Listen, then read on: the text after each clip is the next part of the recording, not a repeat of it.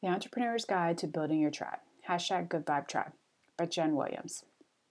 Your vibe attracts your tribe. I don't know who said this, but it is brilliant, and I totally stole it. It's so relatable, isn't it? Not just professionally, but to our personal lives too.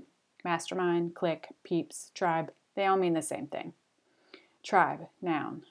Like minded individuals that congregate to form your closest inner circle that gives you support, good criticism to help you better yourself, are not out to bring you down, generally care about you and your business, etc. Okay, so I totally made up that definition, but in my defense, the dictionary version just wasn't as cool. And let's face it, this totally makes more sense. Because when I look at my inner circle of friends and professional acquaintances, that is what I see and feel. In the small business entrepreneur life, you strive to find those business owners that have the same philosophy and beliefs as us.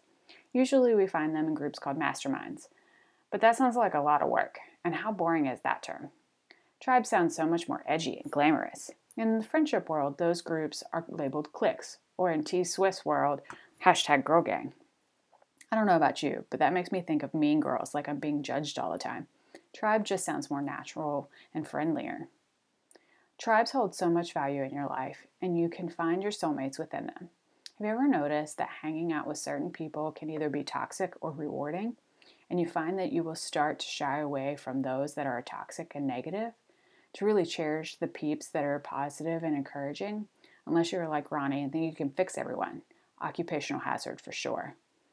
Not, I'm not saying to drop the toxic peeps altogether, because sometimes that can be a good reminder of what, what to look for in clients or business associates. But when you have that positive vibe with someone, you just start the attraction and form a tribe. Owning your own business is hard work and takes lots of dedication and sleepless nights. Wouldn't it be great to have a group of people that can relate to you and you to them? I don't know about you, but I find that I migrate towards individuals who think like me, are in a similar place in life, that I associate with on a daily basis and vibe with. Hey, gorgeous, they're your tribe. Yeah, that's me screaming at you because I know that light bulb just clicked above your head. You looked for it, didn't you? Because you see what I mean. That is why I've come up with a few tips on finding the right tribe or recognizing your own tribe. Your tribe should be encouraging, not discouraging or tear you down. Provide posit- positive criticism because let's face it, we all need it and can learn from it. Like minded peeps, but aren't afraid to voice their opinions and help everyone better themselves. Will day drink with you when you need it. Don't sugarcoat telling you like it is just to keep from hurting your feelings. Is open minded to all your crazy ideas is open to your positive criticism. This can't all be one sided to help you.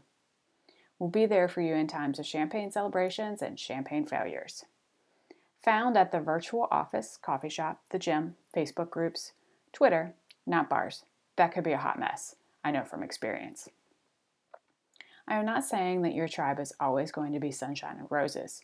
You will disagree and maybe not think totally on the same page all the time. And hey, that's okay. How boring would, would that be to always have your peeps agreeing with you and thinking everything is a brilliant idea? Who is in your tribe? Leave a comment below giving your tribe a shout out for helping support your business and grow personally and professionally. I'm Ronnie, and thank you for listening.